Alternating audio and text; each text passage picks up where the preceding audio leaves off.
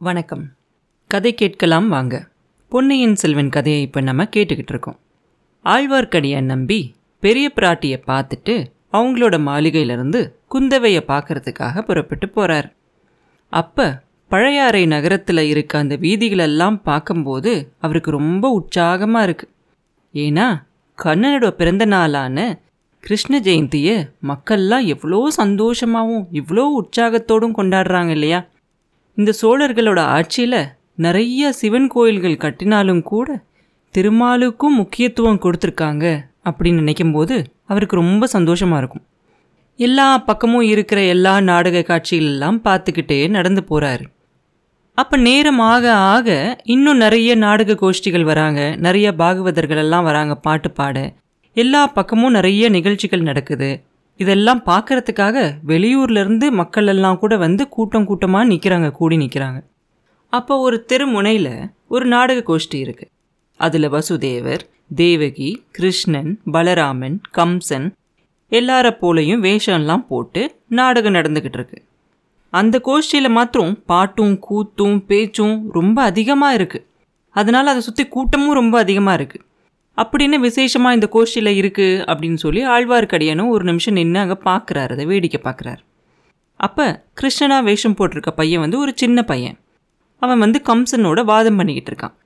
அவனோட மழலை குரலில் அந்த கிருஷ்ணன் சொல்கிறாரு வா என்னோட சண்டைக்கு அப்படின்னு. அதுக்கு கம்சன் அப்படியே இடி முழக்க குரல் மாதிரி ஒருத்தன் பேசுகிறான் அடே கிருஷ்ணா உன்னோட மாயாவித்தனமெல்லாம் இனி என்கிட்ட பழிக்காது. உன்னை இதோ கொல்லப் போகிறேன் உன் அண்ணன் பலராமனையும் கொல்ல போகிறேன் உன் அப்பன் வாசுதேவரையும் கொல்ல போகிறேன் அதுவும் நிற்கிறானே உடம்பெல்லாம் சந்தனம் குழைச்சு நாமமா போட்டுக்கிட்டு ஒருத்தன். அந்த வீர வைஷ்ணவனையும் கொல்ல போகிறேன் அப்படின்னு சொன்னதும் சுற்றி நிற்கிறவங்க எல்லாம் நம்ம ஆழ்வார்க்கடியாரை பார்த்து சிரிக்க ஆரம்பிச்சிடுறாங்க. கிருஷ்ணனாவும் பலராமனாவும் வேஷம் போட்டிருக்க பசங்க கூட அவரை பார்த்து சிரிக்க ஆரம்பிச்சிடுறாங்க. ஆழ்வார்க்கடியானை சுற்றி மக்கள் எல்லாம் இன்னும் கூட்டமாக கூடி கேட்க கேட்க கேட்கன்னு இன்னும் ரொம்ப சிரிக்கிறாங்க.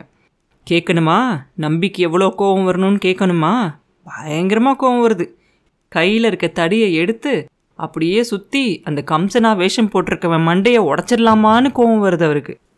ஆனால் என்ன பண்ண முடியும்? அந்த கம்சன் வேஷம் போட்டிருக்கவனை அடித்து ஒரு பயனும் இல்லை. ஏன்னா அவன் முகம் தெரியாதபடிக்கு அவன் மூஞ்சி மேலே ஒரு மரத்தால் செய்யப்பட்ட ஒரு பொய் தலையை வச்சுருக்கான். அந்த பொய்த்தலை மேலே கோரமாக மீசை பல்லெல்லாம் வரைஞ்சிருக்கு. அப்படியே இல்லைனாலும் இவ்வளோ கூட்டமாக இருக்கிற இடத்துல பிரச்சனை பண்ணக்கூடாது அப்படின்னு சொல்லி நம்பி அங்கேருந்து சத்தம் இல்லாமல் நழுவி போயிடுறாரு. கொஞ்சம் தூரம் போன உடனே அவருக்கு ஏதோ தோணுது. அந்த கம்சனோட குரல் வேணும்னே பெரிய சத்தம் போட்டு பேசின மாதிரி தோணுது அவருக்கு. எங்கேயோ கேட்ட குரலாக தெரியுது. எங்கே கேட்ட குரல்?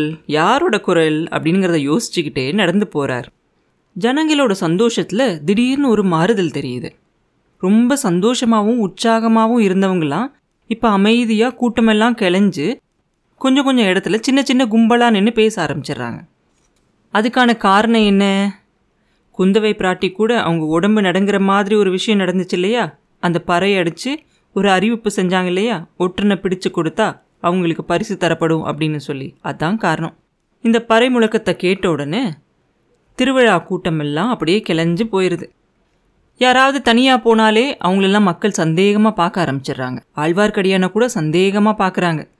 வீதி ஓரங்கள்லாம் மக்கள் கும்பல் கும்பலாக நின்று என்ன பேசுகிறாங்க அப்படிங்கிறத கேட்டும் ஊகிச்சும் தெரிஞ்சுக்கிறாரு நம்பி. பழுவேட்டரையர்களோட கொடுங்கோல் ஆட்சியை பற்றி தான் ஜனங்கள் நிறைய பேசிக்கிட்டாங்க.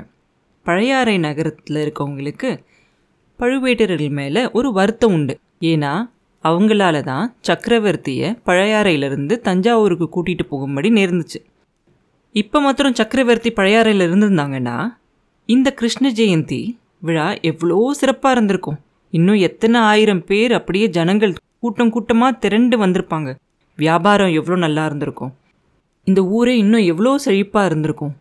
அதனால் இங்கே இருக்க மக்களுக்கு அவங்க மேலே ஒரு வருத்தம் இருக்கிறது இயற்கையான ஒரு விஷயந்தான் இதை தவிர இன்னொரு பெரிய குறையும் இருக்குது பழையாறையில் இருக்க மக்களுக்கு. அது என்னென்னா இந்த மக்களுக்கெல்லாம் கண்ணுக்கு கண்ணான இளவரசர் அருள்மொழிவர்மர் கடல் தாண்டி இலங்கை தீவில் போய் போர் செஞ்சுக்கிட்டு இருக்கார்.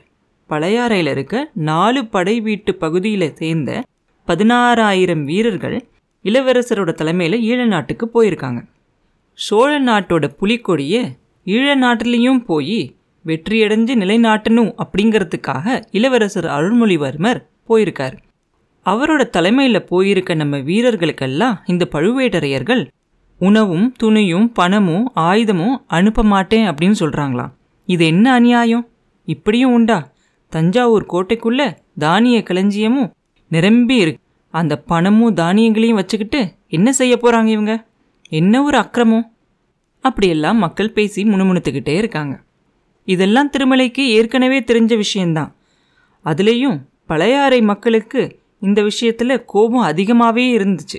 ஏன்னா ஈழ நாட்டுக்கு போயிருக்க போர் வீரர்களோட குடும்பத்தாரெல்லாம் இன்னும் பழையாறையில் தான் இருக்காங்க.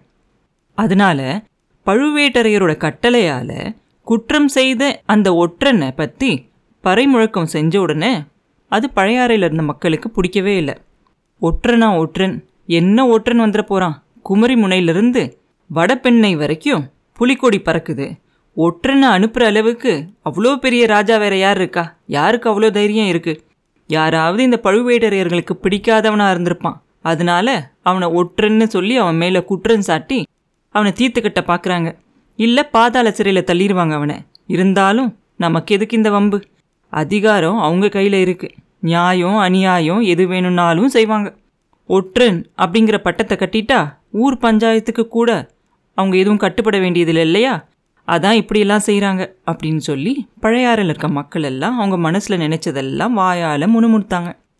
ஒருத்தருக்கு ஒருத்தர் மெதுவான குரலில் அப்படியே பேசிக்கிட்டே இருந்ததை ஆழ்வார்க்கடியான் அவர் காதாலேயே கேட்டார். இந்த மாதிரியெல்லாம் மக்கள் அதிருப்தி அடைஞ்சாங்கன்னா அது நாட்டுக்கு நல்லதில்லையே அப்படிங்கிறதையும் யோசிச்சுக்கிட்டே போனார். அதுக்குள்ளே குந்தவை தேவியோட மாளிகையும் வந்துடுது எப்பயுமே ஆழ்வார்க்கடியான் நம்பிக்கிட்ட இருந்து உலகத்தில் என்னெல்லாம் நடக்குது உலக நடப்பு என்ன அப்படிங்கிறத பற்றியெல்லாம் பேசுகிறதுலையும் தெரிஞ்சுக்கிறதுலையும் குந்தவை தேவிக்கு ரொம்ப ஆர்வம் ஜாஸ்தி. அதுவும் இல்லாமல் அவர் கற்றுக்கிட்டு வர அந்த புது புது பாடல்கள் திருமாலை பற்றின பாடல்களையும் பாசுரங்களையும் கேட்குறதுலையும் குந்தவை தேவிக்கு ரொம்ப விருப்பம் ஜாஸ்தி. எப்போ நம்பி வந்தாலும் அவரை ரொம்ப சந்தோஷத்தோடையும் ஆர்வத்தோடையும் வரவேற்பாங்க. அப்படியே முகத்தில் ரொம்ப சந்தோஷத்தோடு அவங்கள வரவேற்று அவளை உபசரித்து பேசுவாங்க. ஆனால் இன்னைக்கு இளவரசிக்கிட்ட அந்த சந்தோஷம் இல்லை. ஏதோ ஒரு மாறுதலை நம்பியும் கவனிச்சார். மனசு எங்கேயோ இருக்கிற மாதிரி அவருக்கு தோணுச்சு. பேச்சிலையுமே ஒரு பரபரப்பே இல்லை. கொஞ்சம் தடுமாற்றம் இருந்துச்சு. திருமலை என்ன விசேஷம்? எங்கே வந்த? அப்படின்னு குந்தவை கேட்பாங்க. விசேஷம்லாம் ஒன்றும் இல்லை தாயே. வழக்கம் போல் நீங்கள் உலக நடப்பெல்லாம் தெரிஞ்சுக்கிறதுக்காக என்னை கூப்பிட்டீங்க அப்படின்னு நினச்சி தான் வந்தேன். மன்னிக்கணும் ஒன்றும் இல்லைன்னா நான் போயிட்டு வரேன் அப்படிம்பாரு நம்பி. இல்லை இல்லை கொஞ்சம் இருந்துட்டு போங்க. நான் தான் உங்களை வர சொல்லி சொன்னேன் அப்படின்னு சொல்லுவா. தாயே சொல்ல மறந்துட்டேன். கொஞ்ச நேரம் முன்னாடி பெரிய பிராட்டி கிட்ட போயிருந்தேன். அவங்க உங்ககிட்ட ஏதோ முக்கியமான ஒரு விஷயம் சொல்லணுமா? உங்களை வர சொல்லி சொன்னாங்க அப்படின்னு நம்பி சொல்லுவார் ஆகட்டும் நானும் போகணும்னு தான் நினச்சிக்கிட்டு இருந்தேன். நீங்கள் இந்த பிரயாணத்தில் எங்கெல்லாம் போயிருந்தீங்க? அதை பற்றிலாம் சொல்லுங்கள் போன இடங்கள்லாம் ஜனங்கள் என்ன பேசிக்கிறாங்க? அப்படின்னு கேட்பா குந்தவை. நான் குமரி முனையிலிருந்து வடவேங்கடம் வரைக்கும் போயிருந்தேன். சோழகுல மன்னர் குலத்தில் பெருமையை பற்றி தான் மக்கள் எல்லாம் நல்லா பேசிக்கிறாங்க. இன்னும் கொஞ்ச காலத்தில் வடக்கே போய் கங்கை நதி வரைக்கும் கூட சோழ நாடு பரவிடும் அப்படின்னு சொல்லி பேசிக்கிறாங்க. அப்புறம் என்ன பேசிக்கிறாங்க? அப்படின்னு கேட்பான் பழுவேட்டர்களோட வீர பிரதாபங்களை பற்றியும் பேசிக்கிறாங்க.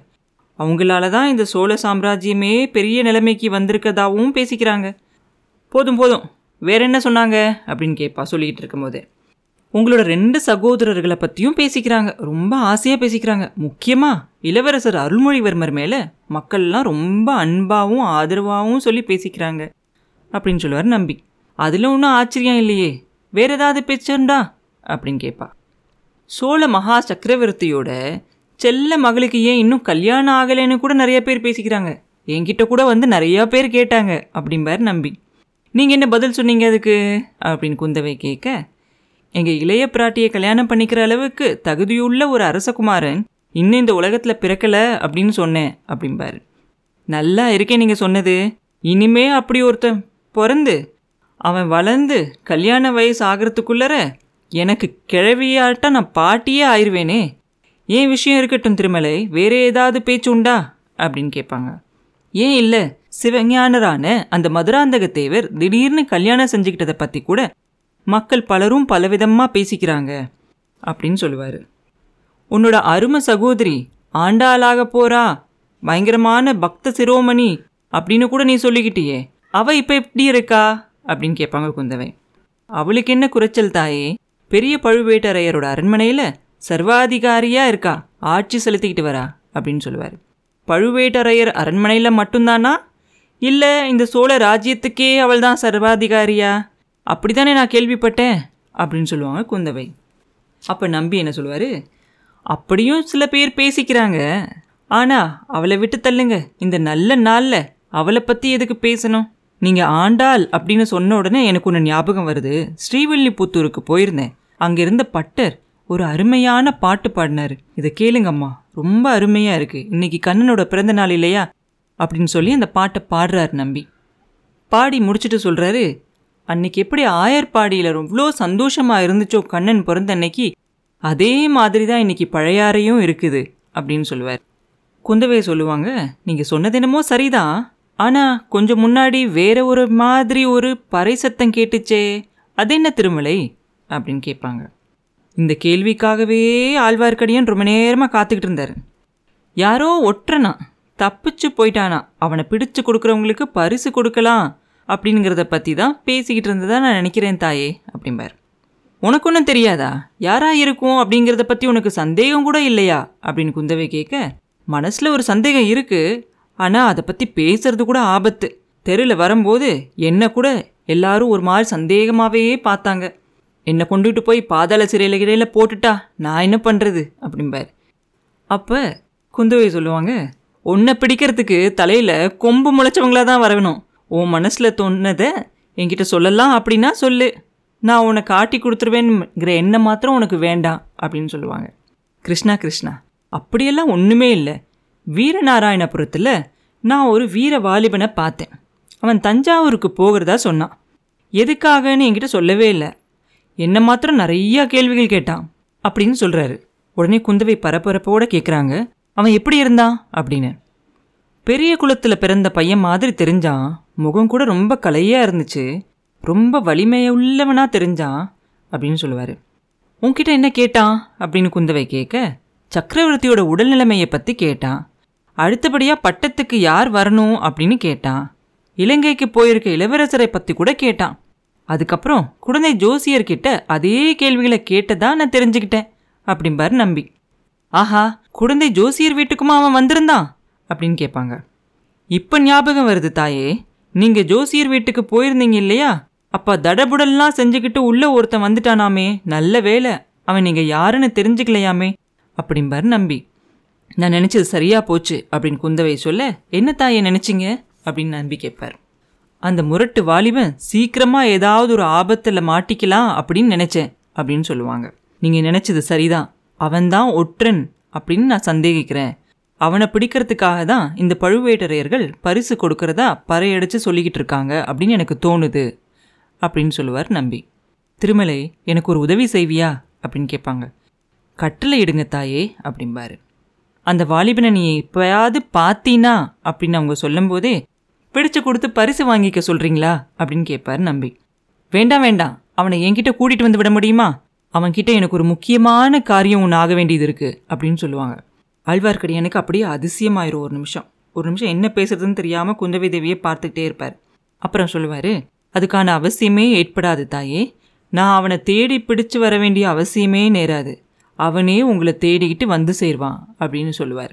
அப்புறம் என்ன நடந்தது அப்படிங்கிறத அடுத்த பதிவில் பார்ப்போம். மீண்டும் உங்களை அடுத்த பதிவில் சந்திக்கும் வரை உங்களிடமிருந்து விடைபெறுவது உண்ணாமலே பாபு. நன்றி.